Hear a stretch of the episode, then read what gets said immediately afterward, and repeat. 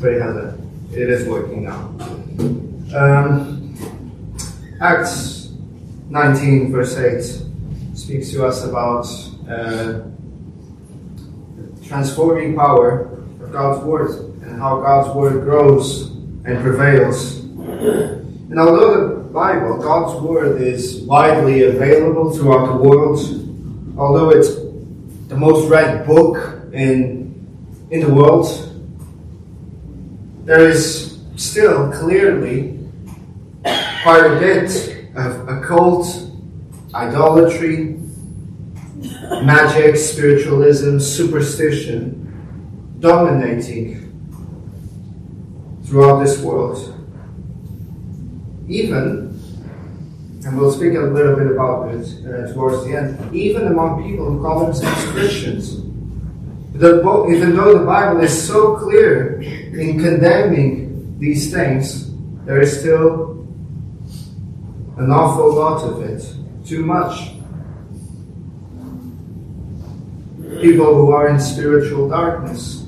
People who uh, have their understanding darkened by sin. People who are spiritually ignorant to the lives they live. They fall into these practices. They have these kind of beliefs that we've read about uh, in this passage. You know, the city of Ephesus, the city that uh, where Paul is now, was a city that was famous worldwide, or the known world that, that is in the, uh, the Mediterranean Roman Empire. Uh, the city of Ephesus was famous for all of this. It was known not only for the worship, idolatrous worship of the goddess uh, named Diana, but also for the practice of magic, of superstition, of the occult. There are ancient writings that speak of the, the letters or the, or the books of Ephesus, and they, which was a, uh, was a, a, huge and there are still remnants of it uh, in museums across the world. Uh, books that were filled with religious uh, rituals, uh, with uh, names and formulas, magical recipes. Ephesus was known as the center of all of this at that time. So as we read through this passage, we see uh, how the city of Ephesus is plagued by the prevalence of these things. But the other thing we see is the power of the gospel in overcoming and prevailing and transforming these things. It's, the God, uh, it's God's word ability to transform even the darkest of situations. So as we come to this passage, I, I want us to be aware of this, but not just from a historical curiosity point of view. Because let's be honest, our own society, London, the city of London, uh, in many ways, is plagued by the same thing. Our culture today is plagued by the same dark practices. There are many in our city, in this city, who are drawn to the occult. There are many in this city who are drawn to the worship of false idols. There are many in this city who, who have superstitious beliefs that they think that they can bend uh, and transform nature around them uh, if only they do this the right way. So as we come and consider this, let us remind ourselves that it's not just a figment of curiosity from something that happened 2,000 years ago in a city in what is today modern day Turkey. It is a living testament of the things that we face as the God's people every generation. Even if you think that perhaps I'm over exaggerating, that there is not so much superstition in our world this day, or in, in our culture this day, I would ask you to go on YouTube or to go on, uh, on, on the internet, not to name names, and, and check the, and see the, the ceremonial opening of the, I think it was the Commonwealth Games in uh, last year in Birmingham. the paganistic practices clearly there to be seen and displayed. A bull coming through and people bowing to it. It was just a dance and a choreography, some would say. I would say it's much deeper than that. You see, there is this, this idea that the humanity has uh, overcome superstitious practices. That humanity has, has moved forward, that we're now a scientific people. I think one of the, was it Sam Harris, one of these uh, atheistic uh, uh, famous people, he said that, that, that it's that mankind, in the, the knowledge of mankind, is the hope that we have for the future. It's all veneer, it's all just for show, it's all just a, a, a make believe. As soon as they abandoned God, which was their point, abandoning the God of the Bible, they turned back again to their religious practices. A good part, and if not the vast majority of our society, still lives in this spiritual darkness, still lives dominated by the fear of the unknown, by the fear of, of the forces that they know are there in the deepest sense in their heart, but they cannot control. So, and this fear causes them to act uh, in this in this way. It's still very much in our intellect, in our in our in our makeup. We cannot do it away. Even the, the whole environmentalist uh, agenda thing. It's paganistic. It's it's deeply paganistic. Here's Mother Nature. She's virginal. She's she's defenseless, uh, uh, and, and and she's in need. And here's mankind, this parasitic uh, dark force that needs to be combated. It's, it's all of it. It's very occult, very mystical. It's all very normal in human history.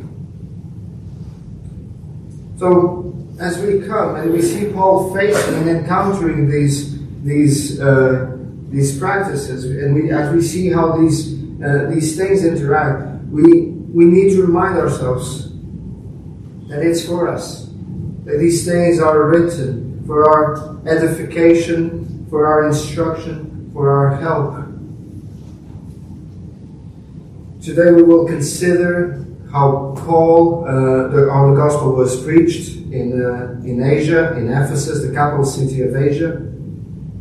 We'll consider, secondly, the, how the, the confrontation happened between the the, the occult practices and, uh, and the gospel of the kingdom, and thirdly, how the word of God prevailed. So, firstly, the gospel is preached. This uh, is more of a reminder. We are all very, very familiar now with this, with Paul's pattern. He first goes into the synagogue. We know that Paul, how Paul uh, acts when he comes to a new city. He goes to the synagogue. He's there for three months you, you might remember that the Jews in Ephesus were actually very happy to have Paul. They actually wanted Paul to, uh, but, but after three months, opposition rose. After three months uh, of what seemingly, uh, of a seemingly positive uh, reception, the Apostle Paul uh, had to end his uh, time in the synagogue because some local Jews, we read in verse 9, some local Jews were um, speaking ill of the, of the way. They did not believe, but they spoke evil about those of the way. And the Apostle Paul preferred to leave with all those who had believed. And then he went to a school, the school of Tyrannus, or Tyrannus. Um, and there, he continued his work. The stubborn rejection of the gospel happens in, uh, in both Jewish and, as we see as well, in, in, uh, in Gentile, Gentile uh, quarters. But they harden their hearts. You reject the gospel, then, then you harden their heart, your hearts as well. It's a, a, a never not never ending uh, feeding loop. You reject, therefore your heart is hardened more. You reject more, your heart is hardened more. And, and that's what we see happening here. You cannot remain neutral. You cannot remain neutral. Either the Word of God transforms you, or you're going to push back against it in different ways. Not everyone is as vocal as a, a staunch militant atheist, but you will push back at it, against it. Let me quote to you from, from what John Calvin says, commenting on this passage. He says, regarding those who reject the reprobates, those who reject the word of God, he says, the gospel does either make the reprobate mad or else more obstinate. And that not of nature, but accidentally, as they say, because when they are urged by the truth, their secret poison breaks out. So as the gospel is preached more and more clearly the gospel of the kingdom is preached more and more clearly by Paul in the synagogue. He rejects, and that's important. They reject the, the gospel and they start speaking evil. And at some point, Paul does exactly the same thing that he has done in the past. You don't want to listen? I'll go elsewhere. I'll dust off my jacket. Thank you very much. I'm going. And he goes to the school of Tyrannus. By the way, before we mention it, I speak a little bit about the school of Tyrannus, the, the description of the believers here, or the description of the gospel, of the way, the way, it's a wonderful way of, of referring to, to, the, to the church or to refer to the, to the gospel. It's the way. It is the truth. Uh, at least they, they got something. Uh, it's the way. The, God, the gospel points to a way, the only way, the, the way of eternal life. As for, this, as for the school of Tyrannus, we don't know anything about it, to be honest. We, we know that it, it was in Ephesus because the Bible tells us so, and we have not, we don't have much more information, but it was probably uh, uh, Tyrannus was probably an educator, a philosopher. This was quite normal in society in those days. And Paul uh, took the converts from the synagogue there. He probably either rented uh, the school, or or maybe Tyrannus could have been a believer. We don't know. And he he gave him uh, use of the school of the place. But over those two years, what is important is what we read in verse 10. Over those two years, because he was there reasoning daily, the persistence there is, is of note as well for us. He didn't just preach for a couple of days and uh, or out of a week, or it wasn't just that. He was daily persisting, persuading, and reasoning there in the school of Tyrannus for two years. And many, and all, we, we are told, that dwelt in Asia, not the continent of Asia, by the way, when, when Luke speaks of, of Asia here, is speaking just of the region of, of southeast uh, Turkey today that was uh, designated as Asia, still quite a big region. All of them came and heard the word of the Lord, both Jews and Gentiles, both Jews and Greeks. And obviously, this might be a, a we do not need to understand the all here as all, literally every single person, but uh, the vast majority, the, the, the, the great majority of people came and heard uh, Paul's ministry in Ephesus. And he had a fruitful ministry. That's what it says. The, the ministry in Ephesus, that's what we're being told, was fruitful. He managed to reach out and, and, and touch uh, quite a bit of, uh, of sub-regions, of districts within Asia. Asia, all of them heard. And probably it was in this period as well, as we think about what's happening here in the greater context of the story of Acts. Probably was in this period as well that Paul uh, trained up men like uh, Epaphras, like Tychicus, Trophimus, and Philemon. It was probably at this period that churches like the churches that we read of in the book of Revelation Smyrna, uh, Pergamos, Thyatira, uh, Sardis, Philadelphia, Laodicea. It's probably at this time that these churches were planted, founded by the apostle or founded by his assistants during these years of, of preaching. So it's significant for us to see what's happening here.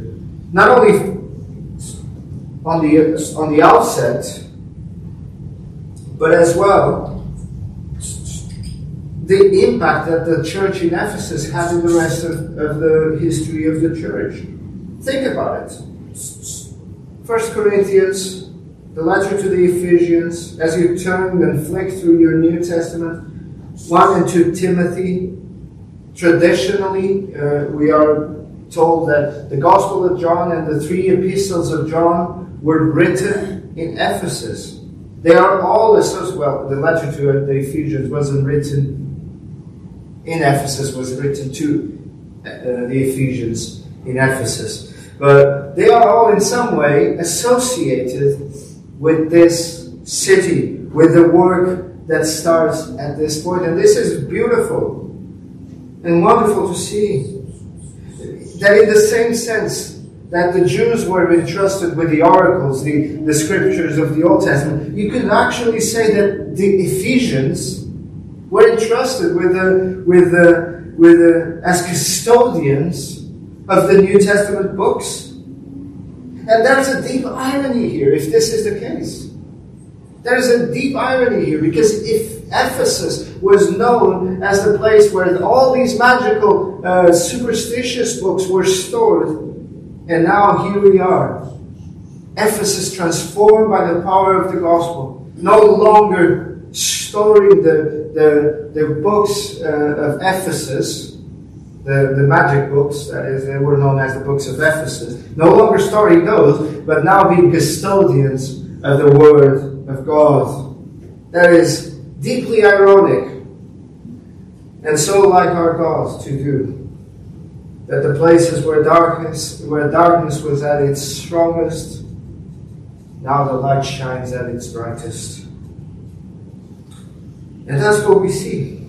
As we move forward in the text, we see confrontation. The empire of darkness being confronted by the, by the kingdom of God. And it advances. How does the kingdom of God advance? Is it by military power? Is it by by by by all kinds of, of uh, interesting uh, ministries and, uh, and man-made activities? No. One simple thing. The foolishness of preaching. It is by the preaching of the Word of God that the empire of darkness, that the gates of hell are being pushed backwards and not prevailing. It's by the light of the gospel shining that these things are happening. It is the God's word that unmasks the works of darkness.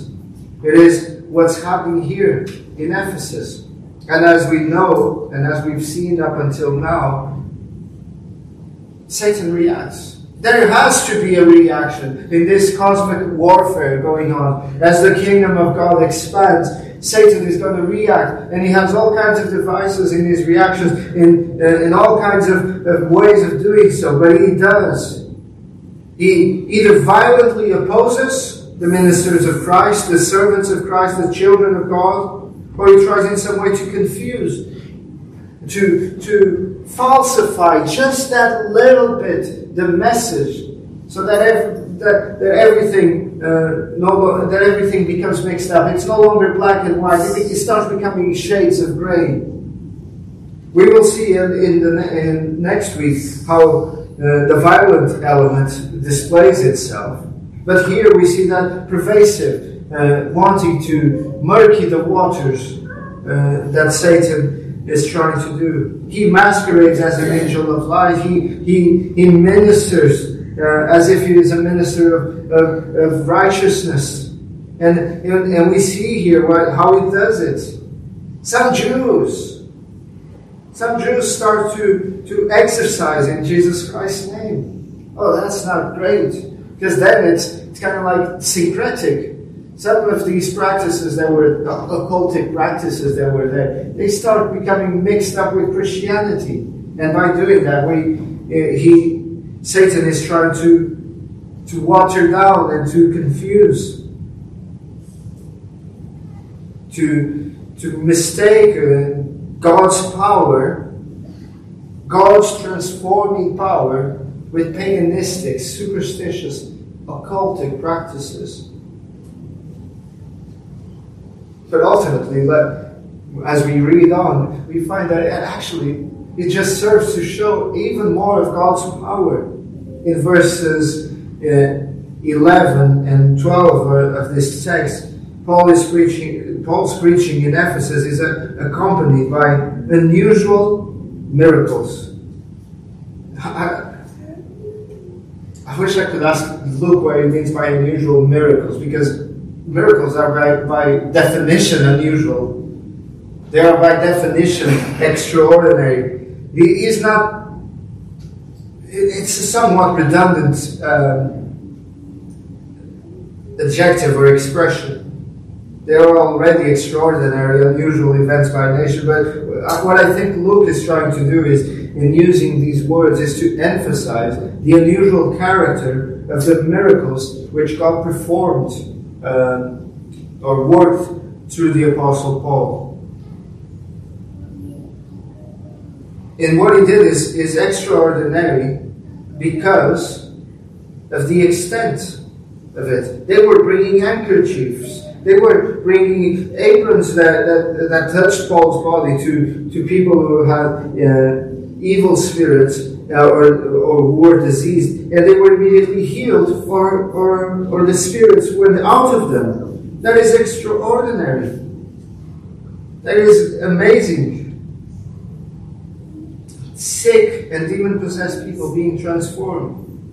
They were healed, they were delivered just by touching some article of, God, uh, of Paul's clothing.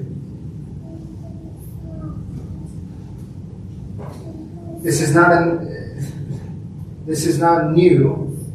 We read in the, in the book of Acts that Peter, by only by passing through and his shadow being cast over the uh, sick, the sick and the and the demon possessed, they were healed and delivered.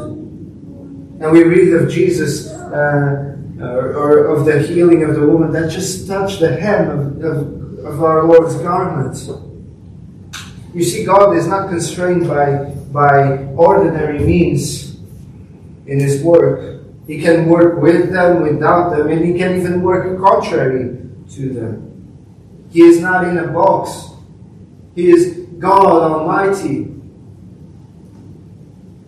But these Jews were, were here trying to, to do these things. They see Paul doing it. Well, might as well use the same formula that he uses. Every time Paul uh, prays and, and asks for things, he puts this magic formula in the end. He says, In Jesus' name, Amen. So if we start doing the same thing, we're going to find that it works. That's how they were pre, uh, predisposed. That in Ephesus, it was all about having magic formulas. This was just another one.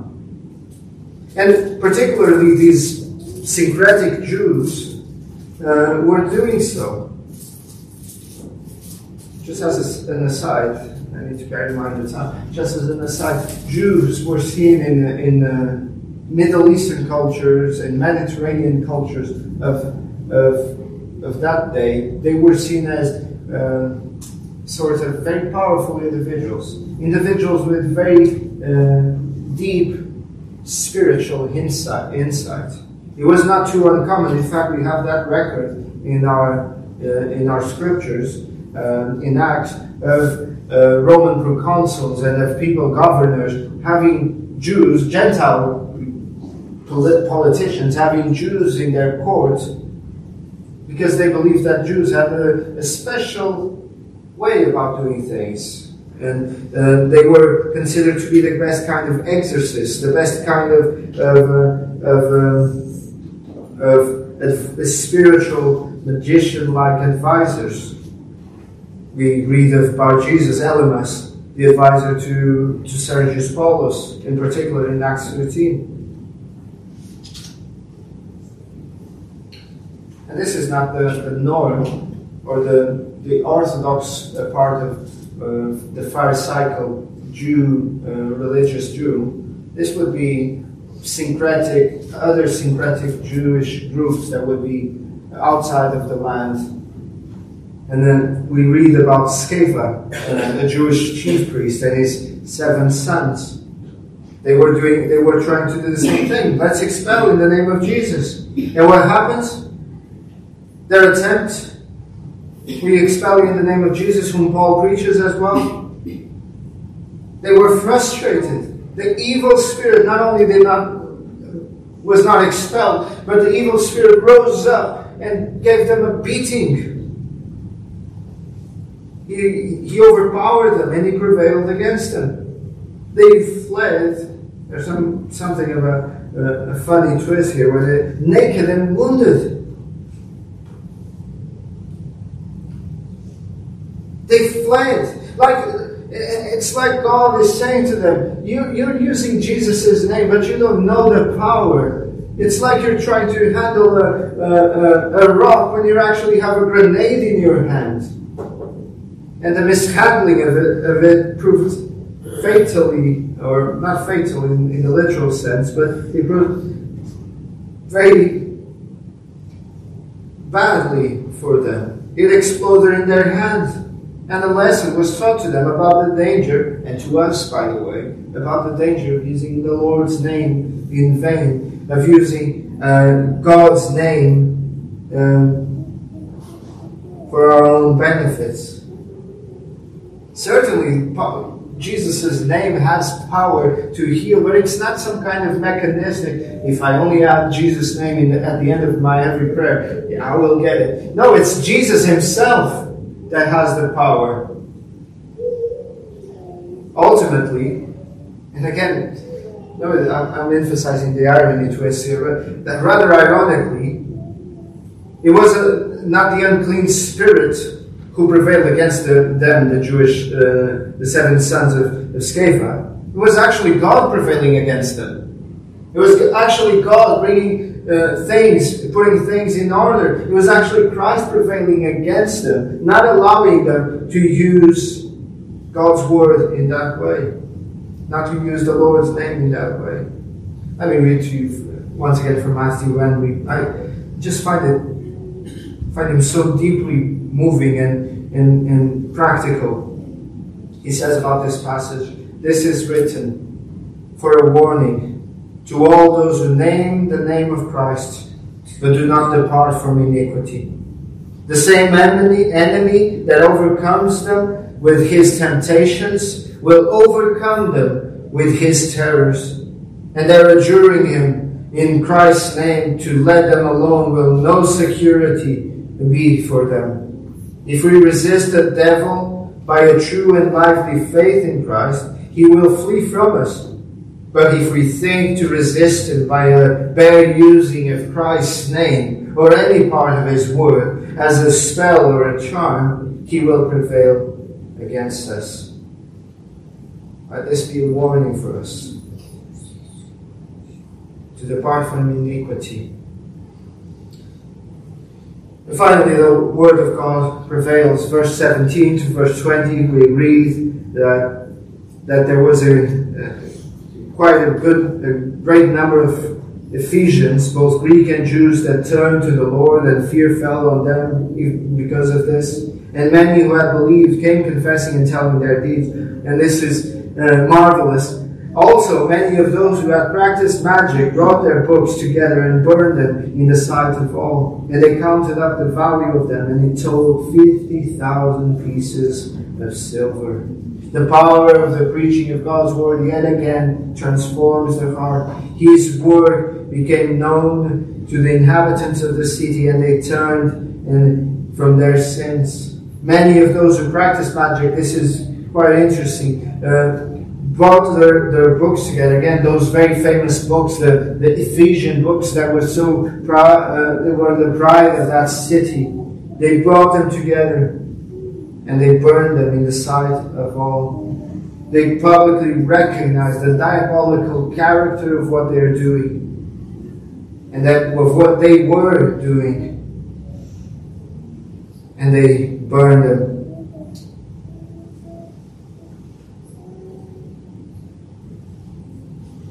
You know, when you're transformed by God's word, when you're truly transformed by the Spirit in, of God, you will flee from those things that brought you under condemnation. It's not that we don't struggle with sin, but it's often the case. It's often the case that those who are born again of the Spirit, those sins that were so noticeable and so prevalent, not that they will struggle with sin as Christians, but those particular sins that were so prevalent in their lives, they actually are some of the easiest sins for them to put away. Then they will struggle with other uh, indwelling, with other sins in their lives. But and this is the case. They, the, the Ephesians here, they understood the issue for them was clear. It, it was Jesus versus the occultic practices of their day. And with the Lord's help, we're going to burn them all. We don't want anything to do with it. We don't want this temptation anymore. We don't want this. The Bible is clear, although they didn't have the New Testament at this time. The Old Testament is clear from, from Genesis to, to Malachi, God does not accept occultic practices, witchcraft, and those kind of things condemned by God. It is considered to be spiritual adultery as a metaphor in Scripture. It's as if you go and you sleep and, uh, and you have relationships with, with, a, with another woman. You're, you're, you're, you're in, in covenant with this God, but yet you're doing all these things with, with all of these, these idols and all of these superstitions and all of these witchcraft. It's like it's as if you're uh, sleeping around. That's what the what spiritual adultery is. Paul's preaching powerfully brought them to this conviction and they cheerfully were willing to part with their most precious possessions in their previous life as a show of how they were transformed. They showed that they were indignated with their previous sins and that they were guilty of them and they, they felt ashamed of them. They showed that they, by burning these books, they showed that they, they didn't want ever again to return to them. We don't want these books anymore. Burn them up. We don't want to see them in it. We don't want this temptation again. They had those books in, in case they you would have a book like that in, in those days in case something a danger came upon your life and you wanted to to to to mold or to twist things in your favor. You would have something like that, but now they don't have them, don't want them anymore. They understand that the danger is that come their way, it is God and God alone will save them from them. They don't more, they have no more use for stuff like this. But even then, you might say, oh, great. But there is more in this action of theirs. Because they did not need to burn them. They could have just given them away, given them away to some friend who, who wasn't a Christian, or maybe even get some of the money that they spent back, sell them in the marketplace. Oh, but they didn't want anyone else to go to, down this path. They didn't want anyone else to fall prey to these uh, flames. It is often the case, isn't it? With us as believers. It's often the case that, or it should be, it ought to be, that we, having escaped the, the wrath to come, we want others to as well. We don't want others to fall into it. And finally, they, they could have done this in the privacy of their own homes. Why didn't they?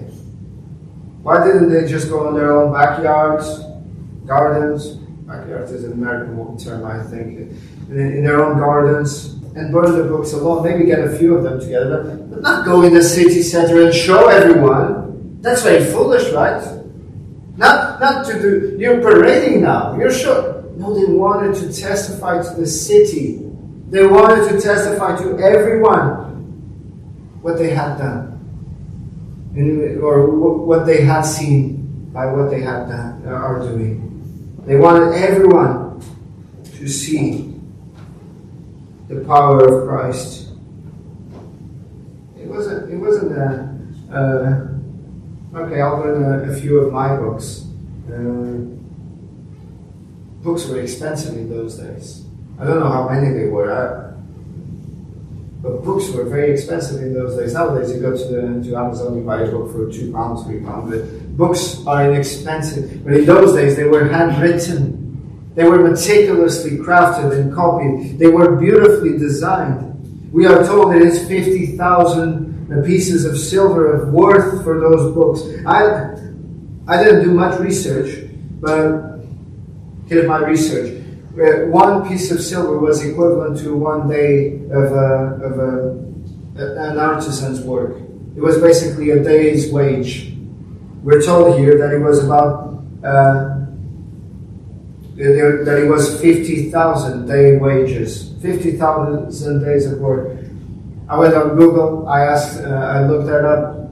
It says that the average day wage in, in, uh, in, London, it's going to be millions, basically. It's going to be millions of pounds of money lost that day, burned up that day. Why? Because they knew the danger of it. And finally, we have the summary statement saying that so the word of the Lord grew mightily and prevailed. It is as though God approved of their action. It is as though God put a yes and an amen in their in their in the in their actions, and the and they found that they were drawing others to God through faith in Jesus Christ. When Paul, in his letter to the Ephesians, he writes to them, he tells them, he urges them, he, tell, he, he, he pleads with them to trust and to consider God's power. At the end of his prayer in Ephesians, he says, Now to him who is able to do far more abundantly than, than all that you can think or ask, than all to him who is powerful be glory in the church and in Christ Jesus. When Paul says this to them, it's not just beautiful words that he was trying to put on the piece of paper. He's writing about the power of God to those who have experienced it. And he's saying, To him, to him who is far able to, to who is able to do far above and more abundantly of what you can think or even ask Give him glory. The people, the, the Christians in Ephesus, in this center of occultic practice, Ephesus never stopped being a, the, uh, a city steeped in that. Uh, at least in, the, in those first few centuries. It isn't nowadays. But it, those Christians there, they needed to be assured, even after being saved, of God's power to keep them safe and to and to help them. They still had to live their lives beneath the shadow of this occultic, dark, Satan led uh, practices. Christian parents still had to raise their children with all these dark, uh, occultic practices around. And Paul says, To him is able to do far above, more abundantly that you would ask, than you would ask or think. He's saying, turn to Jesus. Trust in Him. If you face trials or temptations, no matter what we what they are, it is God who will be able to resolve it. It's not the books, it's not the occultic practices. It's God through His Son who is always lives to intercede on our behalf. It's Him who can do it.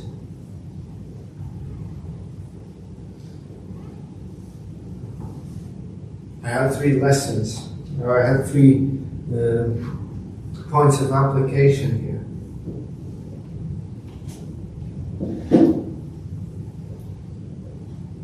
This passage speaks to us I'll, I'll just summarize it.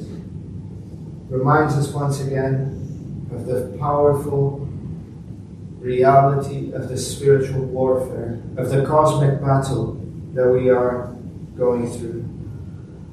All historical events, everything that is seemingly ordinary in our life, can and should be understood in light of this great spiritual battle happening. It's only because we live in the 21st century and we've been kind of uh, led to think of, of the material more. We are a materialistic culture that we don't see things this way. This is very unusual.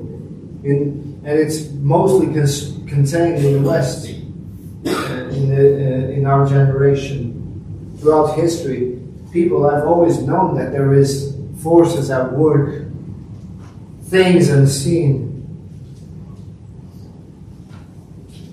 That's why Paul says to the Ephesians again, put on the spiritual armor. Isn't it interesting that Paul uses or encourages the Ephesians in particular, in light, I believe, in light of all these things, to them in particular, put on that spiritual armor. You guys are the ones that are in this battle and at the in the front line. You're in the, you're there in the trenches. Don't forget to put on your armor. Because your our battle is not against flesh and blood. We fight against the powers, principalities, spiritual forces. Put on the armor of God, brothers and sisters, so that we may resist the onslaughts of Satan in our own life. I know it's very unusual, and I, I won't go through the other the, the other points of application. I know it's very very uncommon nowadays, and I think it's a, uh, what they call a knee-jerk reaction by Reformed Christians, not to talk about the the spiritual uh, battle that is going on. I think that is one of the greatest uh, mistakes blind spots of the, the Reformed Christian movement. That because we've seen how Pentecostals and how uh, uh, other Christian denominations have uh, abused these things, perhaps even behaving a little bit like the, the sons of Sceva. We've, we've kind of pushed back so much on it that we don't even speak about it now. That we live in many ways, as the materialistic people out there, the secular, ungodly people like that, we don't consider it. We don't understand it. We don't meditate upon it. Let's not go down that route. Let us be mindful that there is, in fact, this spiritual battle going on. And that in this spiritual battle we have God on our side. He is our help. He is our friend. He is for us. Is with us. and may the Lord grant us the power and the grace to walk and to live holy lives for His glory, for the glory of His, His Son, and for the advancement of His kingdom in this dark, dark